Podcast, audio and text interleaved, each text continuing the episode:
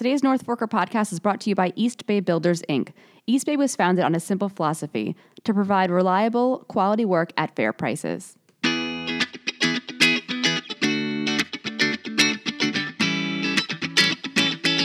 Hello again, everyone, and welcome to another episode of the North Forker podcast. I am Michelina DeFont, and I'm joined today by Cindy Zaweski. Hello. Hi, Cindy. We're so excited to have you on. Um, Grant's not able to make it, but we are so happy to have you here. Um, and today we're talking about our North Forker October issue. Thank you for having me. I can't believe we're talking about our October issue, but I'm so excited about it. It's insane how quickly this year has gone by, and summer flew. Um, although it was a great one, it definitely flew by. And yeah, we're here chatting October and pretty pumped about this. Um, we laugh and say every month is our favorite issue. This one, one specific element, I mean, so many of them, but this one specific thing really stands out to me is the cover.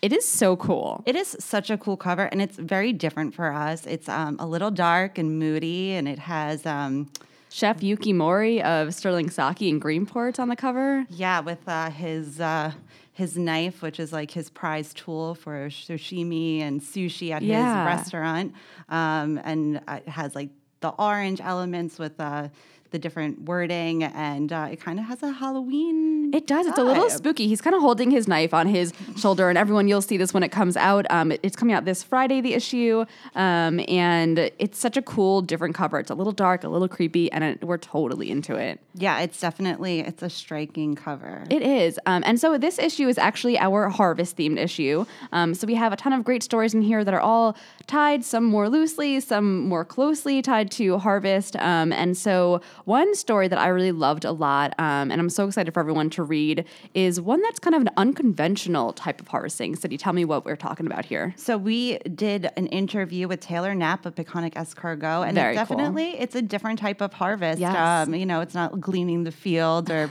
you know picking grapes, but you know it is it is farming. And um, what was kind of cool about that story. Um, you probably may have heard of his story a few different times. He's been around and he's so recognizable now for uh, Yes, his escargot and his snail farm, and he's been very pioneering um, with that. But this uh, I guess this fall actually he's coming out with frozen escargot for the first time, and that's going to be available at specialty markets around Long Island. So it'll That's give amazing. Yeah, it's really cool. So it'll actually give people an opportunity to make it at home. And um, in this article, he shared how to prepare it and uh, gave some really good ideas on how you could make something that's maybe not a traditional dinner, something that you could like incorporate into your regular meal lineup. I love that, and I actually love escargot, um, and I feel like I'd be really intimidated to make it. But with his story and with the te- like some of his techniques that he shares, um, I feel like I can do this, and I'm really excited to try. Yeah, the preparation on it, like he explains it very well, and it does seem pretty simple. Um, you know, he he's like if if you could do like a quick saute, like you're you're in good shape because that's really all they need. which is kind of perfect. So I'm pretty pumped to try that out. So a few other stories we have in our October issue. Um, it, from our our drink section, we have a day in the life of harvest at Mattebella Vineyards um, in Southold, and it's a beautiful story on just really like what. How, how they experience their harvest there, harvesting their grapes for their wine. Um, it's a really cool story, like a good little insider's look. It is, and it's such a small winery that um, the whole process is so intimate and it's It very is. hand on, and uh, it's not. Um, it's not like mass production at, at all. Like it's Yeah. it's very personal. So just the story of um, how they do it is really fascinating. It definitely is, and you kind of get that when you go there for tastings. Um, you really feel the the intimacy of what they do there, um, and they kind of make you feel like a part of it. So it's really nice to go and, and do a tasting there, and also um, hopefully the story will help you learn um, really about their process too. Um, another story that we have in our drink section is called Jack of All Trades. It's um, a profile on the cider maker at. Um, Riverhead Cider House. His name is Will Laughlin. And um, Cindy, you wrote this story. I didn't write this. Oh, I'm so sorry. That's right, No, you that's, didn't. I didn't. I, I wish I did. But um, yes, our intern Erica Peters wrote it, and she did Awesome. a great job. She knocked it out of the park. It's a really interesting profile. He's an interesting guy, like how he came to be a cider maker. It's just Yeah. uh, you know such an interesting tale because um, it's a it's an a unique job. So it's like uh, It is. It really how is. do you Very fall cool. into it? But he he loves cider, and um, they told him he was uh, allergic to gluten, so he had to stop drinking beer, and that's how he got into cider. Oh my gosh, And it's now he makes cider, so it's Very very, cool. Very cool background. Awesome. Um, and you were saying you have an event pick with them also. I do. It's going to be in our 10 things to do in October. It's Cool. a post that we do every month. And uh, one, and he's actually teaching a cider making class at Oh my the cider house. So that's really cool. That's And a fantastic Yeah, you get event. like a kit and uh, the, Oh my. yeah, and they have like food and like you get special samples of like different um, like maybe reserve want blends that it's not always available in the tasting room. That is awesome. yeah, it looked like a really fun event. That's um I'll have to go check that out for sure. Um, that will be in our 10 things to do in October post, um, which is coming up soon. yeah, n- it'll be uh, next week. Perfect. Um, another story that we have um, that kind of feels harvesty, it just feels appropriate for the time of year, is Hobby Homesteaders. And this was written by Lauren Parker.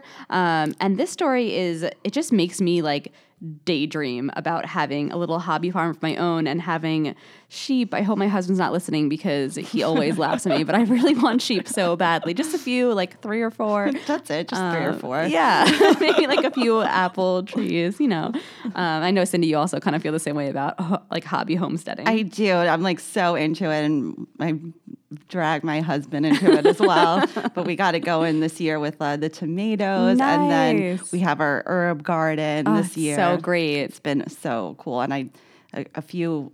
A few uh, issues ago, we wrote about Mason Bees at Blossom Meadow Farms, and she does a program where you can yes, Yeah, Have bring- mason bees. She like teaches you how to do it and keep them. And And I feel like that's like a serious contender for like a project for next year. I love that idea. Well, let me know how it goes. Maybe I'll have to convince my husband then too to, that we have to do it as well. I think you just have to bring them home and just say these. These are our bees. are here now." they don't sting or bite. They're blue, um, and we need them. yeah.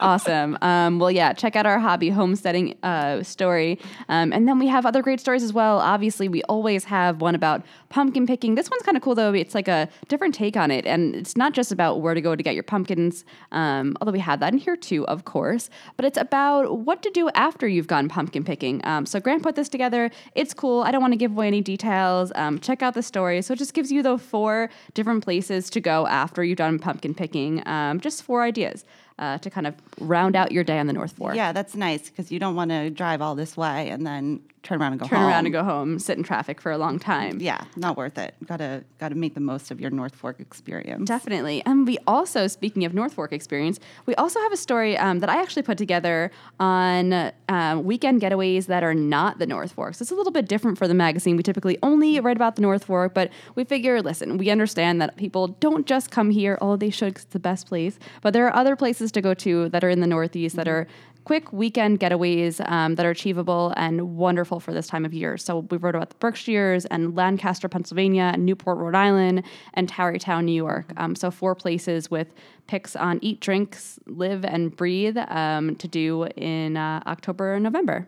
Yeah, it's a great article. Just uh, like easy two day getaways. Like Yeah. if you're planning your even a three day, if uh, Columbus Day is coming up, you know, Mm-hmm. it's just good ideas that they're far enough away where you feel like you've gotten away, but not far where it's like you lose a day with travel and everything. That's a great point. Yeah, these are all really achievable, fun little getaways um, that you can kind of do in just just one weekend. So, um, well, we hope everyone enjo- enjoys our October issue. Uh, we were so excited for it, and it has a nice, fun harvest feel to it. Um, and thanks for listening, everyone. Thank you.